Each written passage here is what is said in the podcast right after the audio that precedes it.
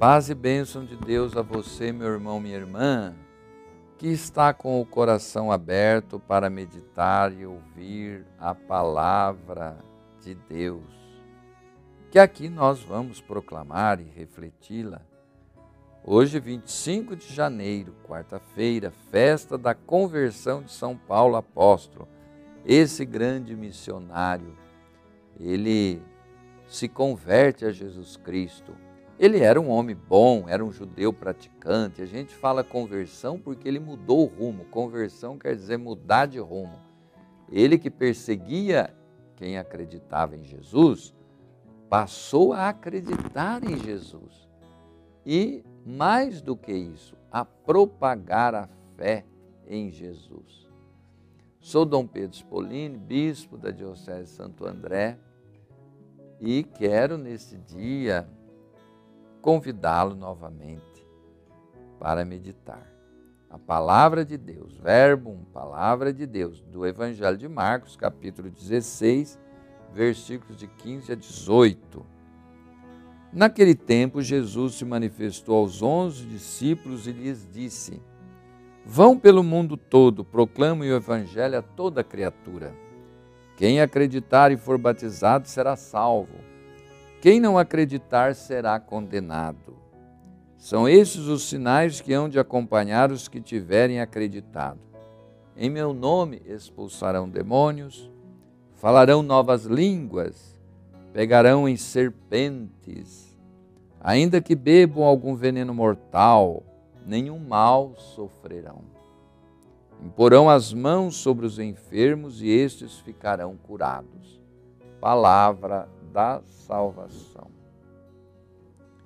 Meus irmãos e irmãs, antes de sua ascensão ao céu, Jesus envia seus discípulos com uma ordem bem precisa: proclamar o Evangelho.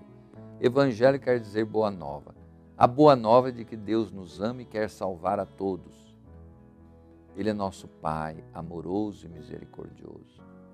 Os destinatários são todos os povos do mundo Jesus confere aos discípulos o poder de curar doentes, expulsar demônios, isto é, libertar as pessoas de tudo que as oprime e devolver-lhes a dignidade de filhos e filhas de Deus e expulsar o demônio mesmo. Muitos sinais prodigiosos haveriam de acompanhar e confirmar a obra dos seguidores de Jesus. A igreja primitiva, né, dos primeiros tempos, testemunhou a verdade dessa promessa. Diz lá nos Atos dos Apóstolos, capítulo 14, o Senhor, né, ele confirmava o que eles diziam sobre a graça de Deus, permitindo que através deles se realizassem sinais, ou seja, milagres e prodígios. Então faz parte dessa corrente de pregadores o apóstolo Paulo, que não conheceu Jesus pessoalmente. Ele vem um pouco depois, os apóstolos que conheceram Jesus pessoalmente eram vivos, mas Paulo não conheceu Jesus. Mas ele entra nessa corrente apostólica através da, da, é, da qual Deus realiza milagres extraordinários e através de Paulo também. É, Deus opera prodígios. Ele chegou até a ressuscitar é, um jovem que morreu, caiu da, da janela enquanto ele pregava. E ele vai, desce ressuscita o jovem, devolve a vida àquele é, morto. Então, é, a, o apóstolo Paulo, ele é conhecido como aquele que abriu as portas da igreja a todos os povos, chamados gentios, pagãos, aqueles que não pertenciam à herança de Israel, que não acreditavam num Deus único, é, que não seguiam a lei de Moisés. E, então ele é o, o missionário por excelência. E por isso a igreja tem essa festa de hoje, conversão de São Paulo, porque isto foi determinante para o futuro daquela igreja nascente. Ou ela ficava fechada entre os judeus, ou ela se abria para todos os povos. E Paulo foi um instrumento de Deus para a abertura da missão a todos os povos. que maravilha! Bendigamos a Deus pelo apóstolo Paulo. E hoje é aniversário da cidade de São Paulo, esta grande e rica metrópole, né? bem perto de nós. Nós fazemos aqui em Santo André parte da grande São Paulo. Será que nesta cidade todos são felizes e participam do bem-estar? Uma pergunta, né? Vamos rezar pelas nossas cidades, que sejam inclusivas, uma cidade para todos, onde não haja tanta miséria. Às vezes as cidades são como uma cabeça coroada de espinhos, né? Muita riqueza e rodeada de miséria, pobreza, basta pensar nos problemas sociais tão grandes que tem essa cidade maravilhosa que é São Paulo.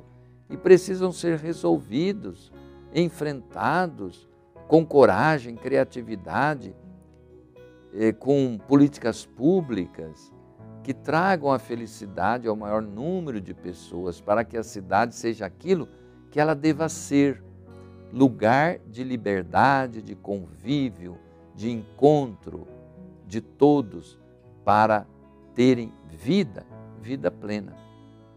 E nós é, queremos aqui também, queria eu agora, é, convidá-los a rezar por nossos seminaristas da Diocese de Santo André, que estarão iniciando uma missão. Durante essas férias de janeiro, eles descansam a metade do, do mês e depois é, a outra metade vão realizar uma missão na cidade de Diadema.